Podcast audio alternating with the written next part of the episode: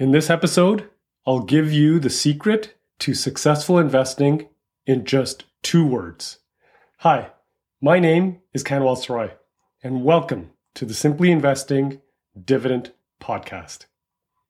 In this episode, we're going to cover the following four topics. First, the inspiration for this episode. Next, we'll talk about who is Arnold Bernhard. And then next, I will give you the two words for successful investing. And then the last topic is we will cover dividend yield with a real life example.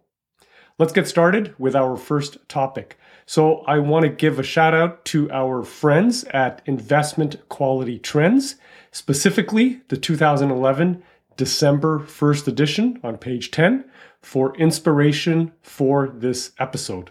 Also, a shout out to The Maxims of Wall Street. This is a book written by Mark Skousen.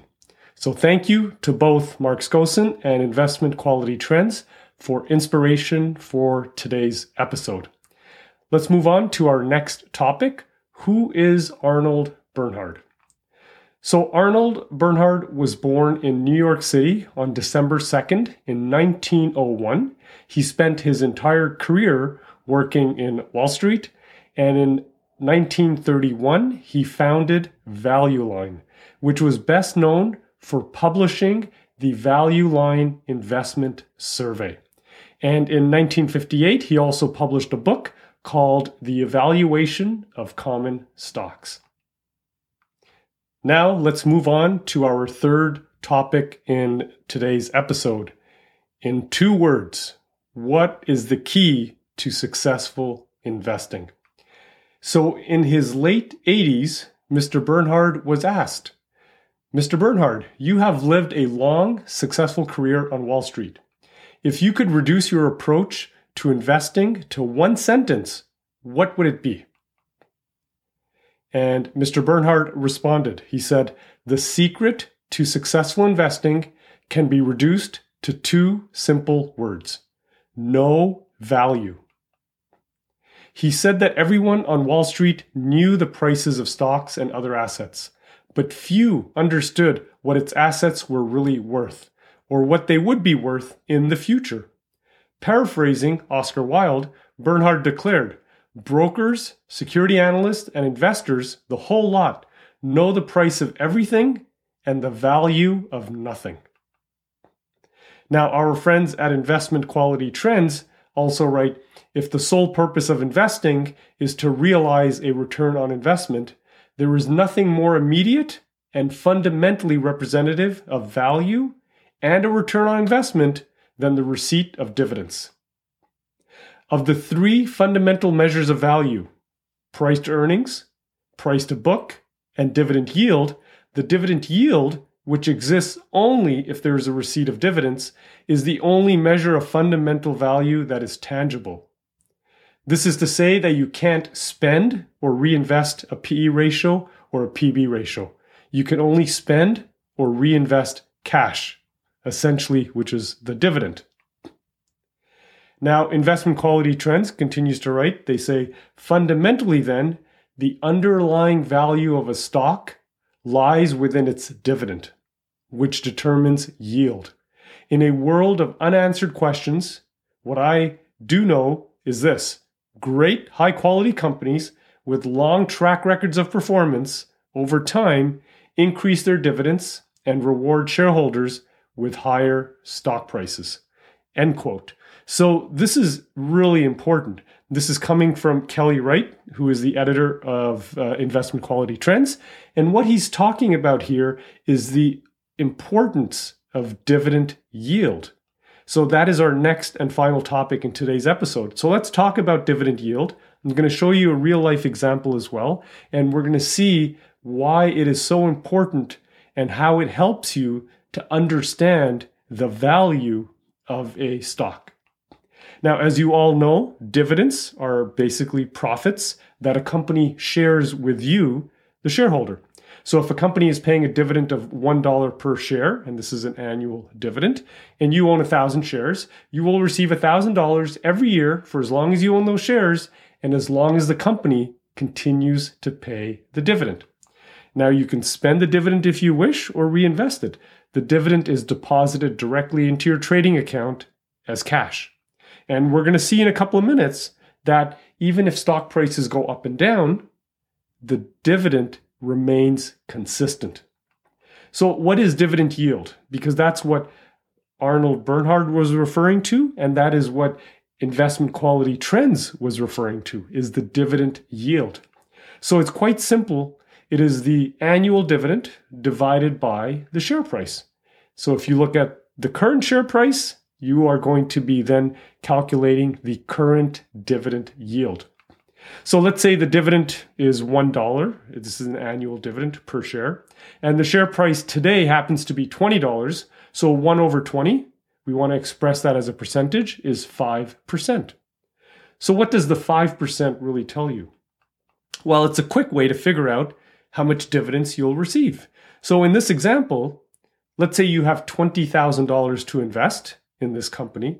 Well, a 5% yield, 5% of 20,000 is $1,000. So you will receive $1,000 every year for as long as you own the shares in this company and as long as the company continues to pay you a dividend of $1 per share. Now, another way to look at it is again, we're going to assume in this example, you've got $20,000 to invest in this company. The share price happens to be $20 a share.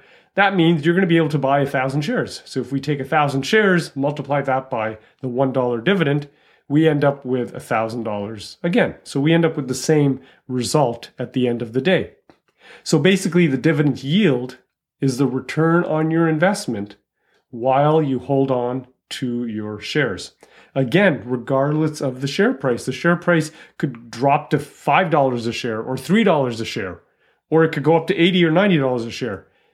But if your purchase price was $20 and the company is paying a dividend of $1, your dividend yield will remain at 5%. Now, the dividend yield can also help you determine value. And that's what we're talking about in today's episode is how do you calculate or figure out value. So this is interesting. Looking at the dividend yield, we can figure out when a stock is priced low, when it's undervalued, and when a stock is priced high, when it's overvalued. So if you're looking at a stock and it's overvalued and it's priced high, well, you want to skip it for now. If the stock is undervalued and it's priced low, then you may want to consider it for purchase.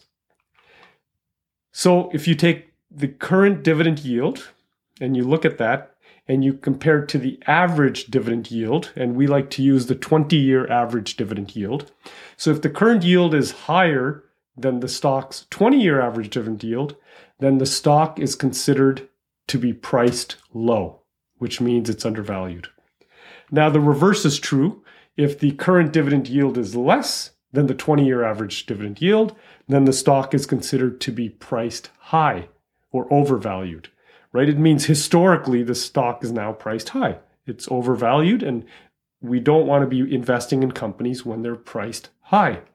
Now, for those of you that are interested in more details on how we came up with both of these formulas up on the screen, how do we determine when a stock is priced low? How do we know when it's overvalued? I cover all of this in detail.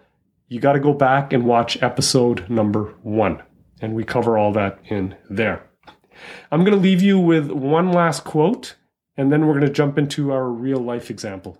So, this quote comes to us from Geraldine Weiss who was the founder of Investment Quality Trends.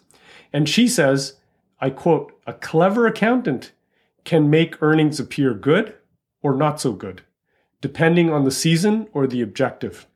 There can be no substitute about a cash dividend. It is either paid or it is not. End quote. So this is super important, right? You can use clever accounting to manipulate the earnings but you cannot do that with the dividend because it is paid to the shareholders as cash and the cash has to come from somewhere right so this is so important you can't lie about the dividend or the dividend yield now let's take a look at a real life example with Johnson and Johnson as of this recording the current dividend yield is 2.96% Now, we're interested in let's take a look at the past. We want to go back and look at the last 22 years. So we're going to go all the way back to 2002. You can see the blue line or the purple line is the stock price. And like I said before, stock prices go up and down all the time.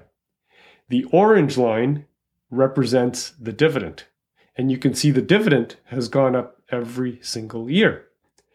Now, if you take a look at the stock price, you'll notice there are dips. There are times when the stock price drops by $5 a share, $10 a share, even more than $20 a share. So how can a company like Johnson & Johnson continue to pay the dividend? How can they continue to increase the dividend when its stock price tanks in some cases by more than $20? And the answer is the dividend is not paid from the share price. The dividend is paid from the earnings. So as long as the company is profitable and has a long term track record of profitability and they continue to earn money, then they can afford to pay the dividend and they can afford to grow the dividend every year. So this chart up on the screen is remarkable. This is the last 22 years. And has the dividend ever gone down? No. That's the orange line and it keeps going up. And as dividend investors, this is important for us because this is part of it makes up our dividend income. And we want our dividend income to come in every single year as consistently, right? Every single year consistently, but also to grow every single year. And that's what's going to help us to stay ahead of inflation as well. Now, in fact, Johnson & Johnson has been paying a dividend since 1944 and they have had over 61 years of consecutive dividend increases. This is important, so I'm going to say it again. Johnson & Johnson has had 61 years of consecutive dividend increases. Think about how many market crashes we've had in the last 61 years, how many market downturns we've had in the last 61 years. But companies like this, and especially in this case Johnson & Johnson, has continued to not only pay the dividend but to grow the dividend over time. Now, let's take a look at a real life example here to see how dividends in the beginning will feel like they're very small and insignificant, but over time, they grow quite a bit. So, if we go look back at 2002, at the time, the stock price was $52.26. The dividend back then was 79.5 cents per share. And now it's an annual dividend. So you would have had to hold even one share for the whole year to get your 79.5 cents. So that doesn't seem like a lot. However, fast forward to today. As of this recording, the share price is at over $161 a share, and the dividend, the annual dividend, is at $4.70 a share. Now we're talking about dividend yield. So let's take a look at dividend yield on cost, which is basically the dividend yield based on your purchase price. So had you bought shares in Johnson & Johnson back in 2002, your dividend yield back then would have been 1.5%. So again, that doesn't seem like a lot and the dividend doesn't seem like a lot. However, the dividend yield on cost today is 9%. Why? because the company has increased its dividend every single year. They've done it for over 61 years. But in this example, we're just going back to 2002. So since 2002, the dividend has gone up every single year. And remember our formula for dividend yield, which is the dividend divided by the purchase price. So the dividend now is $4.70. We divide it by the purchase price of $52.26. You can see the dividend yield is now 9% so this investment today is earning 9% annually regardless of what happens to the stock price. So let's take a look.